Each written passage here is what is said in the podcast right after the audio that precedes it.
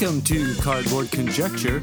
We're a podcast about board games where we have opinions and conclusions formed on the basis of incomplete information. This episode of Cardboard Conjecture is brought to you by these great Saskatoon businesses: Amazing Stories Comics on 8th Street, Dragon's Den Games on 8th Street, and Breakout Escape Rooms on Faithful Avenue.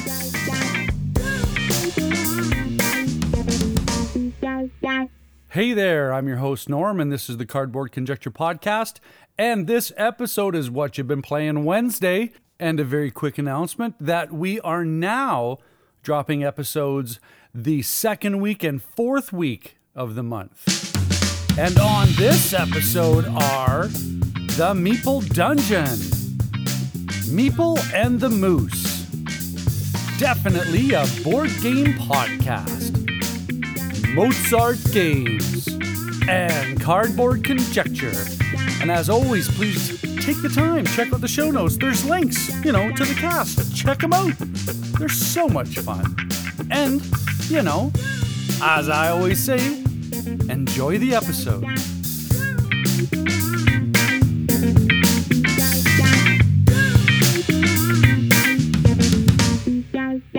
Hello, everybody. It's Rob and Anna-Marie from the Meeple Dungeon. Hello. And we are back again recording for the What You've Been Playing Wednesdays podcast, and we have one game to talk about this week. What game is that, Anna-Marie? That game is Undaunted Normandy, designed by Trevor Benjamin and David Thompson, the first, art by Roland McDonald, and published by Osprey Games. Yes, Undaunted Normandy. This is a game that we've had on our shelf for like a long time. Yes. And we just never got around to playing it. And I have really been... Oh, I've wanted to play this one too. I know, but I think you got this for my birthday. Yeah. Well, that's why. Because I knew you wanted it. Yeah, but it's just like, this is a game that just, for whatever reason, we just didn't get to play it. And we finally got around to playing it. And yeah, this is a really cool World War II kind of skirmish game, where it's two players, and one of you plays as the Allies, the other plays as the, Germans, and during World War II. And it's a tile game, so the map is made up of tiles, and every map, there's a bunch of different scenarios. Yeah, the book gives you all these scenarios that you can lay the tiles out. Or something in this game. Yeah.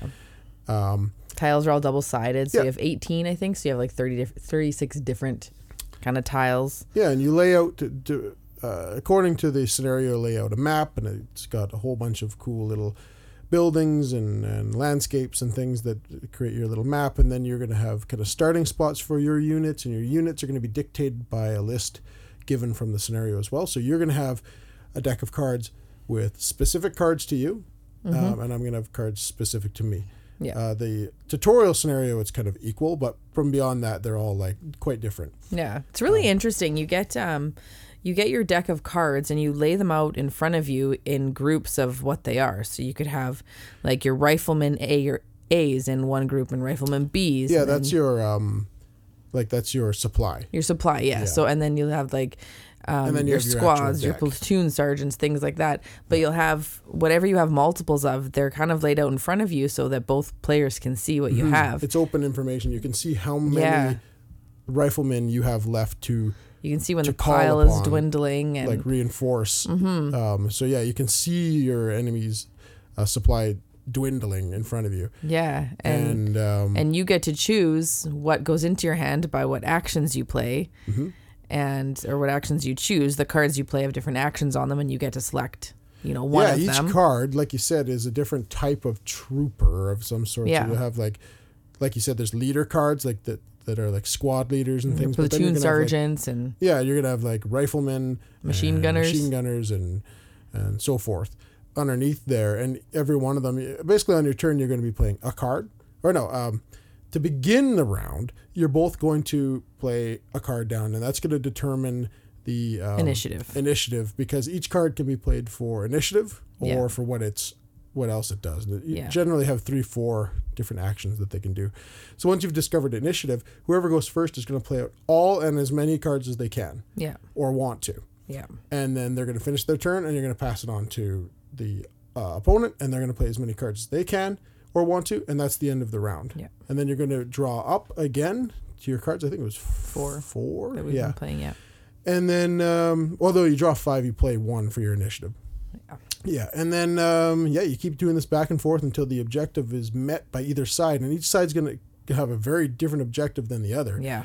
Like, you've played mostly the Allies, I've played the German side, and, I might be having to fortify an area and hold off your advance, and if I can take out X amount of units or something from your side, I win. Or if you're able to take so many different locations, you win. Yeah. And that's the cool thing because, the different tiles have different kind of values on them, too. Yes. So they can count towards your defense. And if I was going to attack you, I have the level that your sergeant or your rifleman might be at. Maybe he's a level 4.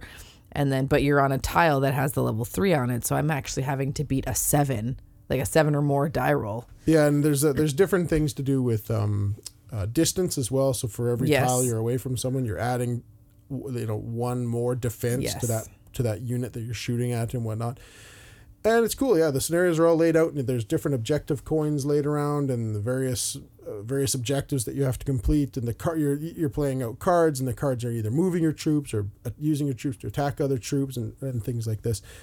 And and then we've it's interesting how you have to do it. I can feel like, I'm doing really good. I'm getting you cornered. I'm going to do this. And then my die rolls don't work. Yes. It kind of brings this realistic but annoying. It is. And thing to it. I think I was thinking about it. I think it would equate to something going wrong. Like your gun jamming or like or the guy that you're shooting at is just covered just enough, and you're shooting bricks or sandbags or whatever, and you're just not able to take out the target.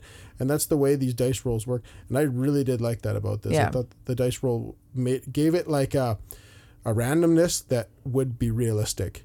It did get a little frustrating when you would consistently roll like 7s, 8s, and 9s, and I would roll 1s, 2s, and 3s in the same game. But it's just the dice rolling, and that's what it is. Then I had to change my strategy and be like, things up quick. I can't be down. Yeah, right? I can't be stuck here. I gotta move away, so he can't. So that's what I mean. So he can't hit me. It adds like that kind of realistic thing, like a part to it where.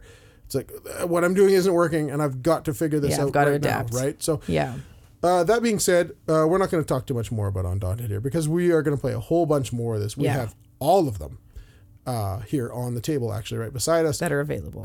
All that are available. We have pre-ordered it, including we have Undaunted Stalingrad sitting here beside us, which is a big campaign-y game. And we're going to get to that shortly. So we're going to do, I think, maybe like some big Undaunted episode or something on the podcast for us, the Meeple Dungeon podcast. But so you'll hear all about Undaunted in the near future. Mm-hmm. Hopefully all of them. This one and South Africa and the Stalingrad. Yes. And then the other one that's kind of gives... The reinforcements that just has a little bit of... upgrades the other ones. But that's it about us and Undaunted for this week, and we will see you next week. Cheers. See ya.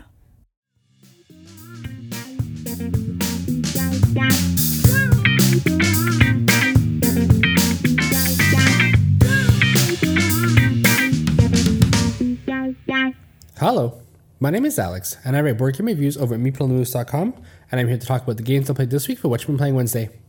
Civilization building games aren't something that I explicitly seek out. I've played a small amount of Sid Meier's Civilization on the PC, mostly Civ 4 and Civ 5, and I've played dozens of games of Through the Ages, A New Story Civilization, on both Board Game Arena and on the dedicated Android app. Those two games capture the civilization building gameplay so well that I feel satisfied. I'm never seeking new experiences because that quota has been filled. Nations is a card-based civilization game for 1 to 5 players. In Nations, you'll take control of a civilization and lead them from the Age of Antiquity all the way through the Industrial Revolution.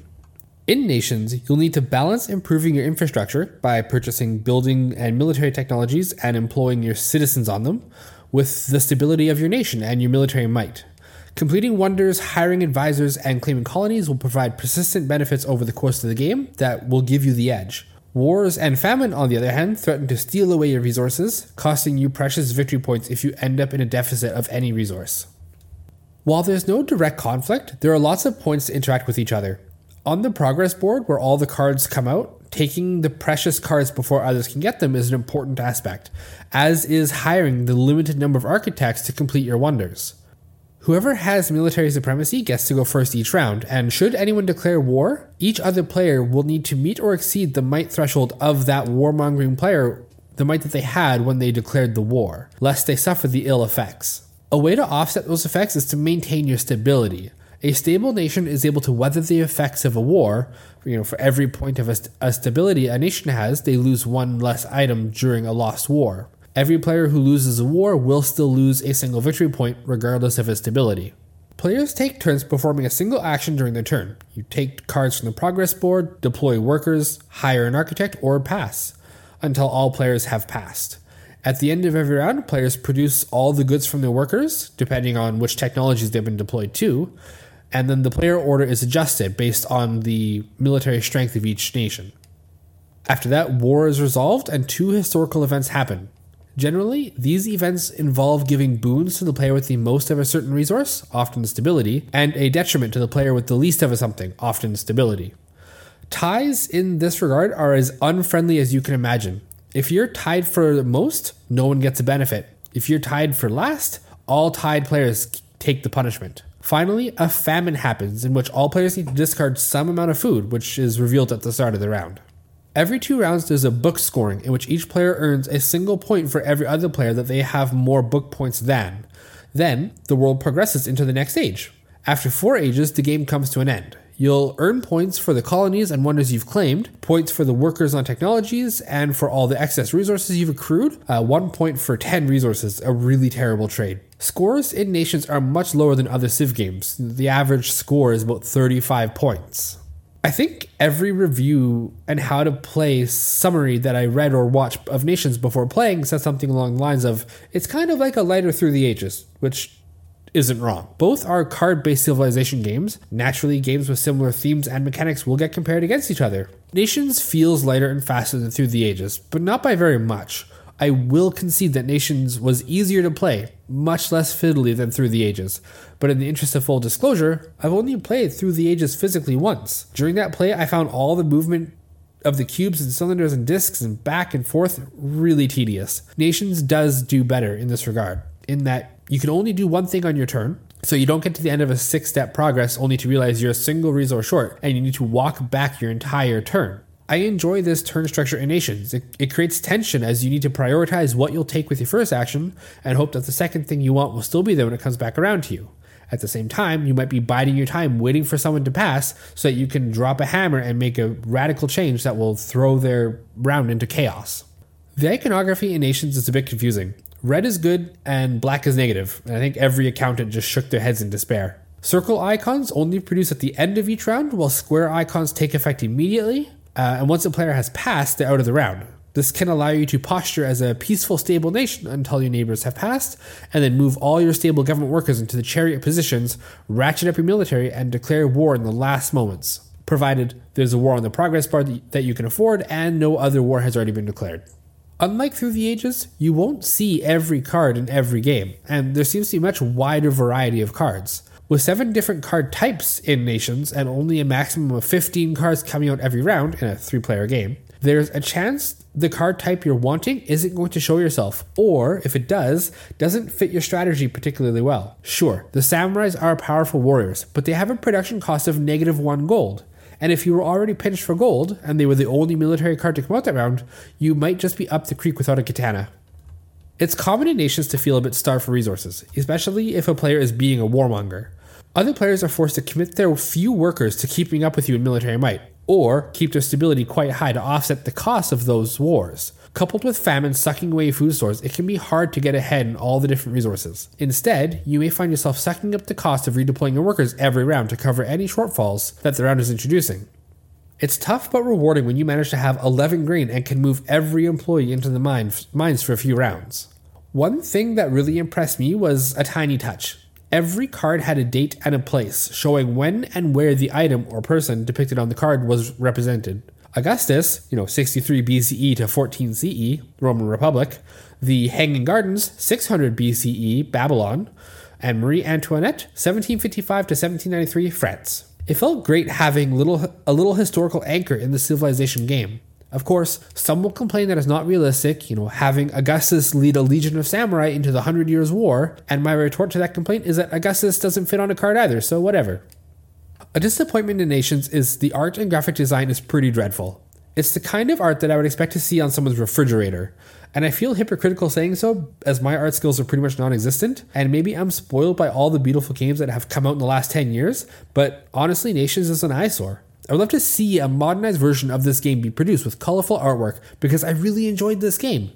Nations was smooth to play, and while the rules were a little hard to wrap my head around, we all agreed that it was quite good. Streamlined and engaging, tense and exciting. We thoroughly enjoyed playing Nations and agree that we would absolutely bring it back to the table soon, especially since our friend Otter missed out on playing this game and we think he would really enjoy it. If you have Nations sitting unplayed on your shelf and you enjoy games like Through the Ages, but find them just a little too tedious or fiddly to play on the table, I highly recommend getting Nations out. And heck, if you enjoy Nations but has fallen to the wayside in favor of much brighter, flashier, and newer games, this is your reminder that just because the game was published in 2013 doesn't mean it's not exciting or interesting. Get Nations back out and make your civilization stand head and shoulders above the rest. And that's all I played this week. If you want to read more of my board game reviews, you can find them on my blog, MeepleNews.com, and have a happy Wednesday.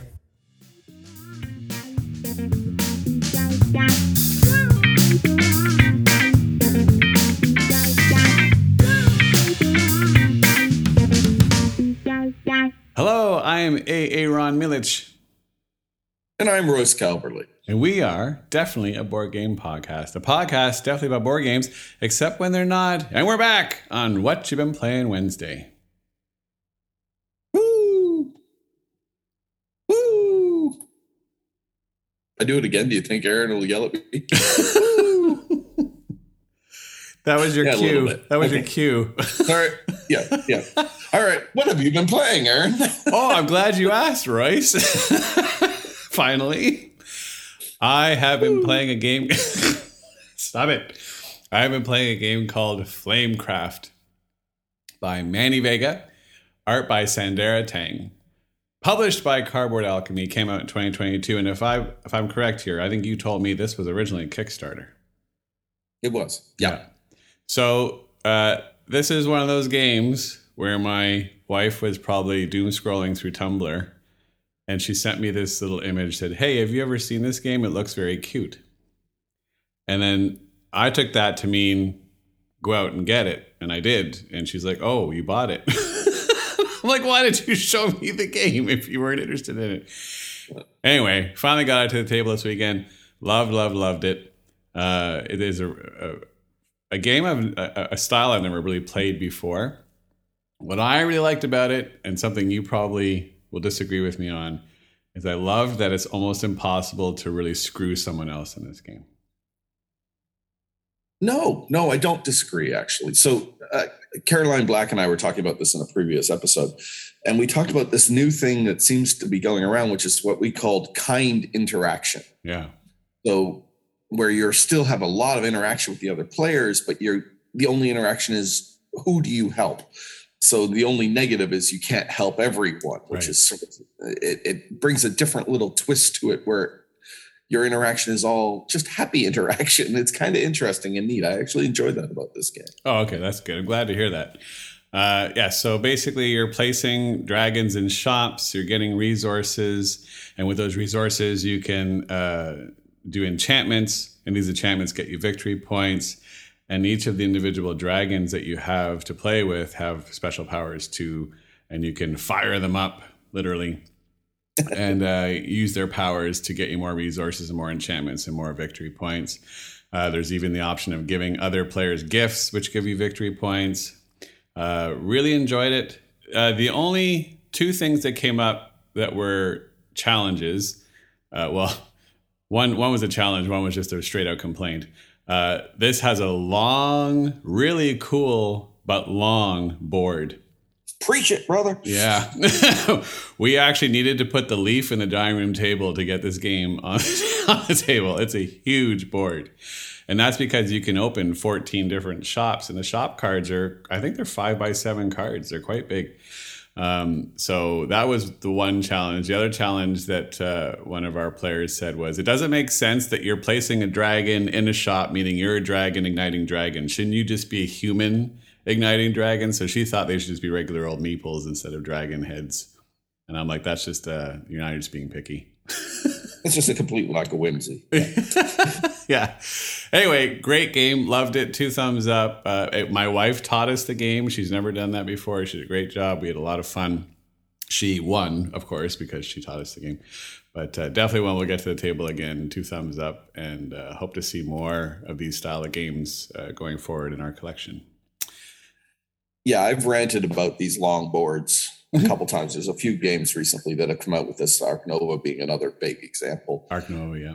And I just hate, like, if I'm sitting at one end of this long board, there's no way I can read the cards at the other end of the long board. It's not so bad with Flamecraft because there isn't a great variation in the cards. So if once I know what a leaf dragon does, I just have to be able to see it's a leaf dragon. I don't need to know what it says on the card. Something like Ark Nova, where every card is unique, makes it much, much harder. If it had just been a square board, it would have taken up less space. You could have had space for the same index card size cards, like you said, but it would have been accessible and readable from every angle. I just really hate those long boards. I love this game. It's a great game, but I hate those long boards. We played, I think, 6 games total across the day. So from 2 p.m. to about 10 p.m. Yep. And I'm almost embarrassed to say, but this is 100% true. I almost didn't sleep because my arm was so sore from reaching across the table. I think I pulled something and I was in pain all night long. I'm like, you got to be kidding me. You got to be kidding. Anyway. I remember when you were a paragon of fitness. Yeah. You played baseball for days. Yeah. And now playing a game for a few hours strains all your muscles. All right, enough about that. What have you been playing Wednesday, Royce? I almost don't want to say because I'm sort of... I mentioned we just recorded our best of 22, the rest episode. And I mentioned I think it was on Twitter, I said that, for a show about the best of 2022, I did an awful lot of ranting. Yeah. And you did. One of our fellow podcasters responded with, yeah, well, that's kind of your thing, isn't it? That's true. And I'm sort of like, oh, I don't know if that's a good thing or a bad thing. I mean, I'm aging into it gracefully, I guess. But so this is sort of a half rant, half not rant. And I don't know if I want to rant about it or not, but I want to talk about 2 games, technically. Okay. So Yokohama and Yokohama Duel. Right. I've heard of these. Right. So Yokohama, they're both by Hisashi Hayashi. They were both published by Okazu in Japan, although Tasty Minstrel published Yokohama in North America before Tasty Minstrel sort of went bottoms up. They never published the dual version. So the dual version never technically got released in North America, as far as I know. Yokohama is 2016. Duel is 2018. Yokohama is one of my favorite games. It's just a wonderful worker movement game. So what happens is you put down workers and then you move your president along the chain of workers you've created. And the number of workers you have in the spot combined with your president, combined with any shops or trading houses you built in that spot earlier, will tell you the level you can activate that spot at. Okay. So you place workers and then you move along the chain and you activate somewhere along that chain. And you're like trying to build up these bigger turns later on. You're doing this to do things like you're collecting resources, you're completing orders, building new technologies, you make donations to the church, you ship items through the customs houses. All these things that you're doing on these various different locations ultimately is to score points. You get points for pretty much everything. You get foreign agents if you do the right combinations, which allow you to do like sort of extra half turns, which is really like increases your productivity. It's just an amazing, brain-burning, great, really deep Euro game. Right. And it plays great at 2. So I never even considered getting the dual version, the two-player version, because the main game played so well. Yeah. And then Tasty Minstrel went out of business, and I saw a copy of the dual available, and I thought, well, maybe I should get it, you know. Just in case. While I can. Yeah. So I did. So the dual version, it's got a set board, which means you lose a fair bit of variability right at the beginning. The original had the cards similar to like Flamecraft size cards, actually, that built like a pyramid for you to move around in. This one, it's always the same cards in the same locations. It doesn't have any end game goals the way the last one did. So you don't have any of those sort of bonuses. It takes about the same length of time. It's maybe a tiny bit shorter, but not really. It is simpler, but not so much that it's worthwhile. And I guess my question is, why the heck does it exist? Great, you said that. The two-player version of the first one's good. Yeah, and that's the thing. So we played the dual version, and we liked it. It was fine. And then Grace said, well, maybe we should play the original. And we played the original, and it was just like, why would we ever go back to that dual version? I don't understand. Right. And it's a little easier in terms of the movement of the president. They get rid of that entirely, and you basically just have power cards that you play out instead, which takes away a lot of the forward planning. You don't have to think two or three turns in advance. So for somebody who doesn't like that kind of forward planning, the duel might be worthwhile. I don't know. I love Yokohama. I'm not sure why Yokohama Duel exists at all. And I don't know why you would make another version of a game that already plays incredibly well at two players. I can certainly understand there are games that don't play well at two players, and you make a two-player version. Seven Wonders is a great example of that. Like Seven Wonders Duel was a fantastic two-player adaptation of Seven Wonders. And I may even like Duel better now. I don't know. It's just, anyway, that's where I'm at. I'm ranting about whether they should have created this in the first place. And then I'm really just talking about this because I'm kind of annoyed with myself because yesterday I ordered the Yokohama Rollin' Wright. And I can't imagine there's a reason to own that either, but I did it. You'll find out. So I guess we know why they went out of business. Well, no, they went out of business for a lot of different reasons that had nothing to do with this. Right. But someday we're going to have to do an episode on Tasty Minstrel Games. They're a really interesting case study in business. We should. It'd be a good main event. All right. So that way. Sorry, go ahead. You can finish. Yeah. Flamecraft, two thumbs up. Yokohama, two thumbs up. Yokohama Duel. Not so much. If you've never played Yokohama, two thumbs up.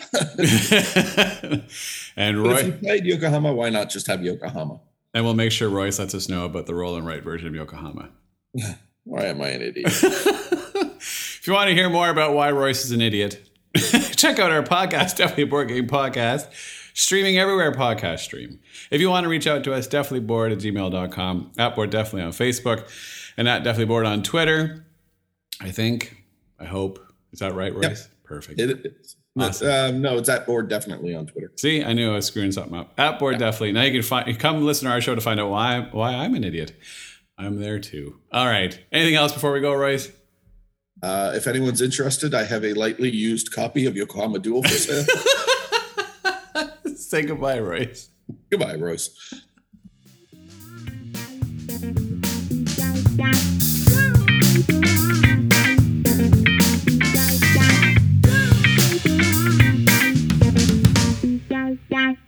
Hello everyone, this is Chris Morris from Mozart Games, and I am thrilled to be back again on What You've Been Playing Wednesday this week.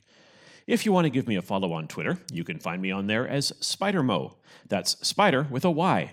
I'll often post pics of games that I've been playing, some of my ongoing challenges as a designer, and a few rants and raves along the way. This week I want to talk about a couple of games that I've played quite a bit this year, Arcadia Quest and Arcadia Quest Inferno, both from Simon Games. We started a 6-game campaign on New Year's Day with a group of 4 of us, and we managed to wrap it up this last weekend. We played the Fall of Arcadia campaign, which combined both base games together, and was a blast to finally play through an entire campaign with a full group of players. If you're not too sure about what it is, Arcadia Quest is a dungeon crawl for 2 to 4 players with a fair amount of confrontation between players in order to complete various objectives during each scenario. Each player will have a group of 3 heroes that they use throughout, and those heroes will gain various equipment and upgrades after each game, boosting their stats and giving them new bonuses in order to try to win each game. The basic premise is quite simple. Heroes have a health and a defense stat, and a special ability. All of their attacks are through the weapons or the spells that you give them, and you can customize all of your heroes during the campaign so they'll feel very differently each time that you play. Players will roll an attack or defense dice to fight monsters, and each die has a 1 in 6 chance to give you a critical success, which means that you get to roll an additional die, meaning that even a limited pool of dice can result in huge successes, just so long as you're able to hit those crits. Monsters that players encounter all have health numbers, one that players need to hit in order to defeat the monster, and another to knock it out instantly. If you hit the lower number, the monster will still have a chance to attack back before being eliminated, meaning that you can defeat them, but also lose your hero in the same attack if things don't go well for you. Monsters will usually just stay where they are on the board until attacked, and they don't roam the dungeon, which is a good thing as there's already a lot going on in this game, which is really just a fun dice chucker at heart. Many monsters also have special abilities that will trigger when attacking or being attacked, which can be detrimental to your plans, depending on what each one of them do. Players are also able to attack each other's heroes, which will be necessary as a scenario is finished once one team completes 3 different quests. This encourages getting into each other's faces, but once you've beaten one hero from an opponent's team, you gain very little benefit from attacking them again, discouraging one player from getting piled on by everybody else. Death for a hero is short, as a player can take a rest action in order to respawn any of their defeated heroes, and they also get to refresh any weapons or spells that they've used on their team. They can also use the rest action in order to move cards around from one hero to another, changing their strategy up on the fly. Monsters will also be able to respawn at various times during the game, meaning that super tough Orc Marauder that you defeated earlier can show up when you least want it to, making your attempt at completing a quest that much harder. Because heroes will gain special new powerful equipment after each scenario, the various monsters will also get tougher between games, leveling themselves up, making them tougher to fight each time. It's a good balancing act, as things tend to scale quite well, and we all groaned whenever we saw that their new stats each came. Arcadia Quest is a bit of a luck fest, and you may have turns or games where the dice don't roll in your favor at times, but it should more or less even out as you play. That being said, if you drafted a team of less useful heroes at the start of the campaign, you could be cursing your way through multiple games. We did have one unfortunate player who misjudged some of his team when setting up for the first game, but we did let him pick through the vast number of unused heroes in order to gain a replacement partway through the campaign, and he actually came super close to winning the final scenario in the end. There are branching campaigns in each box set of both the original game and Inferno, meaning that you can play through several times, choosing different missions each time. As with every CMON game, if you got in on the Kickstarter, you're going to have tons of options available to you. But if you just bought the retail versions, you won't have nearly as many heroes or unique monsters to choose from. The monsters aren't that big of a deal, but only having a dozen heroes to pick from can be a bit of a bummer. There's also multiple other expansions that could include things like pets that you can add to your team, giving you yet another character that can move around the dungeon and mess with your opponent's plans. All the minis are typical CMON quality and are sculpted in the chibi art style that their Marvel United games are. The art on the cards is phenomenal, but the dungeon tiles do look a little repetitive after a while. However, they do function well and allow for multiple ways to build the dungeons, with various passageways and chambers being easy to build during setup. You can also play one-off games and set the level of difficulty to your liking for those, allowing you to try out different strategies during a game night. There really is a ton of replayability in these boxes, but I wouldn't recommend the retail versions as a good value with all the extra stuff that came into each Kickstarter. But if you do enjoy dungeon crawls, and you've never tried Arcadia Quest, It's a game. It's a great game to track down if you can find a reasonably priced copy for sale. I've played multiple campaigns with two players, and it's a lot of fun as well, as it manages to scale quite nicely. But the full four-player experience is really the best way to play it. Grab a few friends, some light beverages and salty snacks, and prepare for lots of laughs at everyone's misfortunes as the game plays out.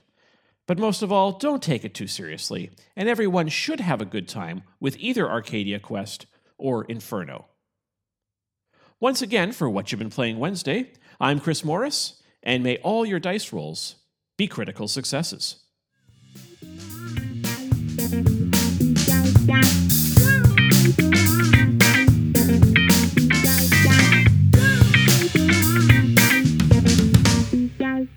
Hey there, Norm here from the Cardboard Conjecture podcast. And what you've been playing Wednesday? Well, let me tell you. Last week in Gamer's Garage, it was Jeff's selection, and he picked Scythe, designed by Jamie Stegmaier and published by Stonemaier Games.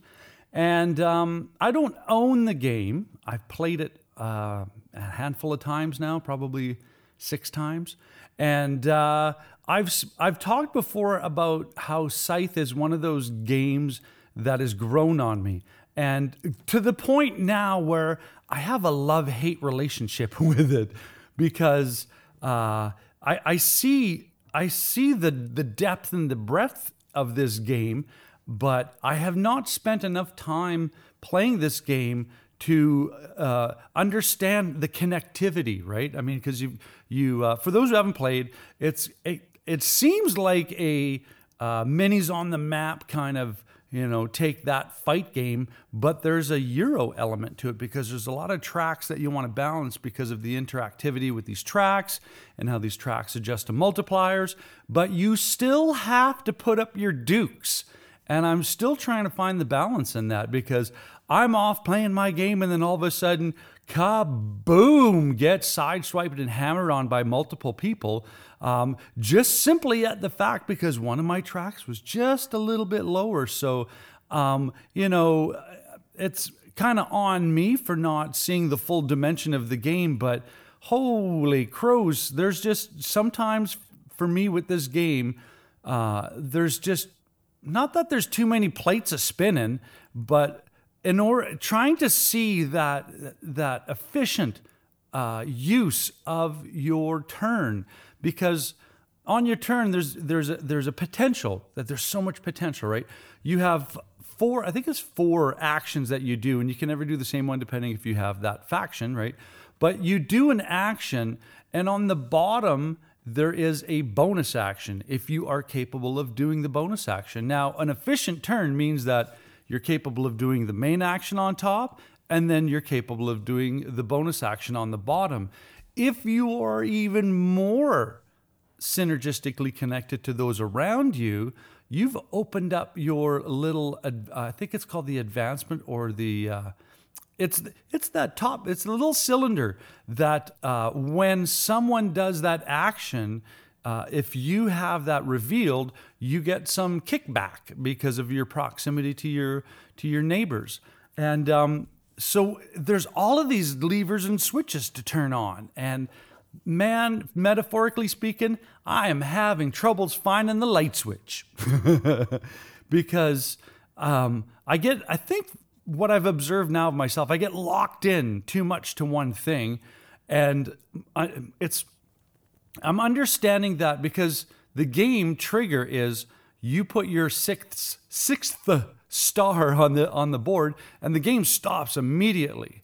And sometimes, I mean, that can happen slowly. And then all of a sudden there's just this turn in the graph that goes sky high, straight up and real fast that within 2 rounds, you realize I'm done. Oh, what happened, right? Because people have designed their engines in such a manner that it's a slow burn, and then hit the NOS kit and step on that gas. And the last 2 turns for some players were, they went from 0 stars to boom, won the game, right? I want to get there. I so want to get there. I want to be able to grok this thing. But like I said, I'm in this middle zone of having a love-hate relationship with it because like anybody who, you know, has this intrinsic motivation of need to understand or need to be not mastery of it, but proficient at it, I would say. And my proficiency is slipping through my fingers and it's driving me crazy. And it's not to say that there's anything bad about the game. It's just like I said, that whole concept of looking at your board, seeing what connects, knowing what switches to flip and when to not just flip them, but when to turn those switches on, right? In regards to moving cubes around and opening up bonus actions. And not only just opening up bonus actions, but advancements allow you to make certain resources or certain actions less expensive resource-wise to perform. So yeah, that just means, you know, less moving around on the board, less collecting stuff, less, you know, standing in one spot with a whole bunch of resources and looking like a big pigeon. Yeah. Lately, I am proud to play the role of bait when it comes to playing Scythe. So hopefully that turns around. And but like I said, I love-hate relationship. I want to get better at this game, which means I'm going to play it some more, right? Unless my next one was next week's or in 2 weeks, my what you've been playing episode will be. All right, I snapped. I threw the board across the table. I hope not. But so, Jamie Stegmaier, well done on the design. The art, if you don't know the art, it's that whole steampunk, you know, after World War I kind of alternate reality kind of thing going on. But yes, and published by Stonemaier Games. So that's what I've been doing lately. And hopefully tonight is Gamer's Garage, and it's Jordan's pick, and he hasn't said what he's playing, so we're going in cold, which is, you know, for me, that's the normal area for me. So that being said, thank you so much for listening to what we have to say, and thank you so much for the other content creators who every week, and well now because we're kind of changing the schedule around. Week 2 and week 4 of every month is when we're going to drop What You've Been Playing Wednesday. And thank you always to the contributors, because this doesn't happen without you, or it will, and it's only 5 minutes and it's me. And that's not acceptable. And thank you so much for, like I said, for listening. Thank you so much to the content creators. And got to finish it up by saying, keep your stick on the ice and take care out there, eh?